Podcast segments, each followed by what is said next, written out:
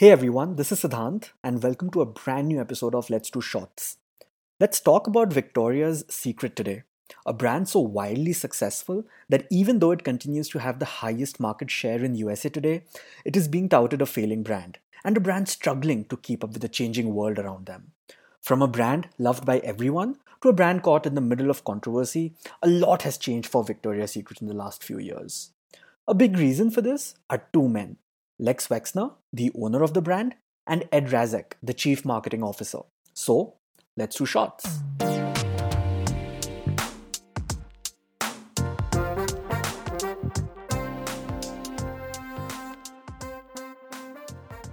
Victoria's Secret rose to insane prominence in the nineties.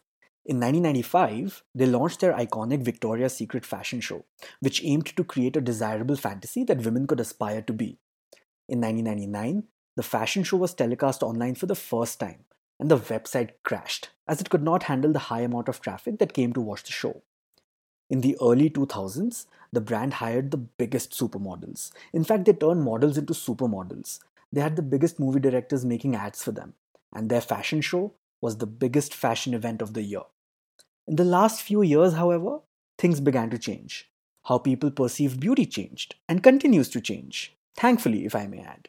But even in all this, the one thing that did not change was Victoria's Secret. And that is the biggest reason for their fall. Victoria's Secret is notorious for promoting unattainable standards of beauty. The women who walk the Victoria's Secret runway are not a reflection of the women who actually buy the product. All of the brand's marketing revolves around an overtly sexual imagery, depicting women in lacy lingerie with names like the Fantasy Bra. Women simply don't find this communication relevant anymore. Women have made a shift towards comfort and convenience when purchasing lingerie. There has even been a big shift towards athleisure and comfort. While other brands are catering to this need, Victoria's Secret has been super slow to make the shift.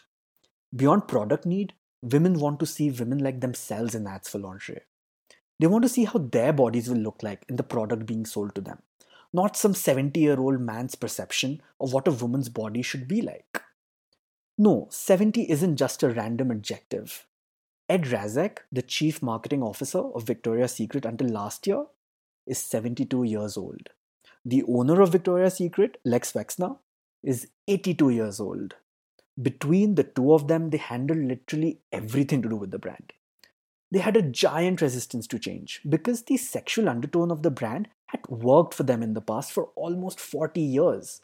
For them, this was a tried and tested formula which they were not going to change. This was literally two men in their seventies making decisions for a lingerie brand that twenty and thirty year olds wore. It's no wonder that the brand has come under criticism for not being inclusive of body types and sexual identities. Ed Razek in an interview claimed that he would not hire trans and plus-size models because they did not exemplify the fantasy that Victoria's Secret was trying to sell. This comment was the reason he eventually resigned from his position last year. Victoria's Secret tried to course correct and hired model Barbara Palvin. The irony is that she's not even a plus-size model. She's just not the stereotype that Victoria's Secret is well known to cast. When she was hired, the brand actually gained positive press. That is how deep their issue was. Over the last few years, the viewership of their once iconic fashion show, with Victoria's Secret Angels modeling to live performances by the biggest musical artists, has fallen by half. In two thousand nineteen, the show was finally cancelled. The brand is now trying to make amends by hiring models of all body types, promoting body positivity, and by hiring models of all sexual identities as well. But all the misplaced communication is just one of their problems. The brand also has business-related issues to deal with. Victoria's Secret has simply not kept up with the decline of mall culture and the explosion of online shopping around the world. The brand was based on a brick-and-mortar model, creating a store environment which made people want to buy their lingerie.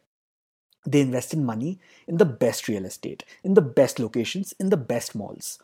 All of this suddenly lost relevance with more and more people shifting to buy lingerie online. In India itself, top lingerie retailers like Zivame, Clovia and Pretty Secrets have e-commerce to thank for their growth. While other brands were offering virtual measuring tips and try-ons, making it convenient to buy lingerie online, Victoria's Secret was still figuring out the basics of shifting to an online model. While other brands were championing women with varying body types to logically sell their products, Victoria's Secret kept promoting their archaic standards of beauty and unattainable body types. While women were opting for comfortable lingerie, Victoria's Secret was still peddling a fantasy of women only wearing push-up bras and celebrating only one dimension of beauty. It's no secret why the brand is struggling, and it's no secret what they need to do to change.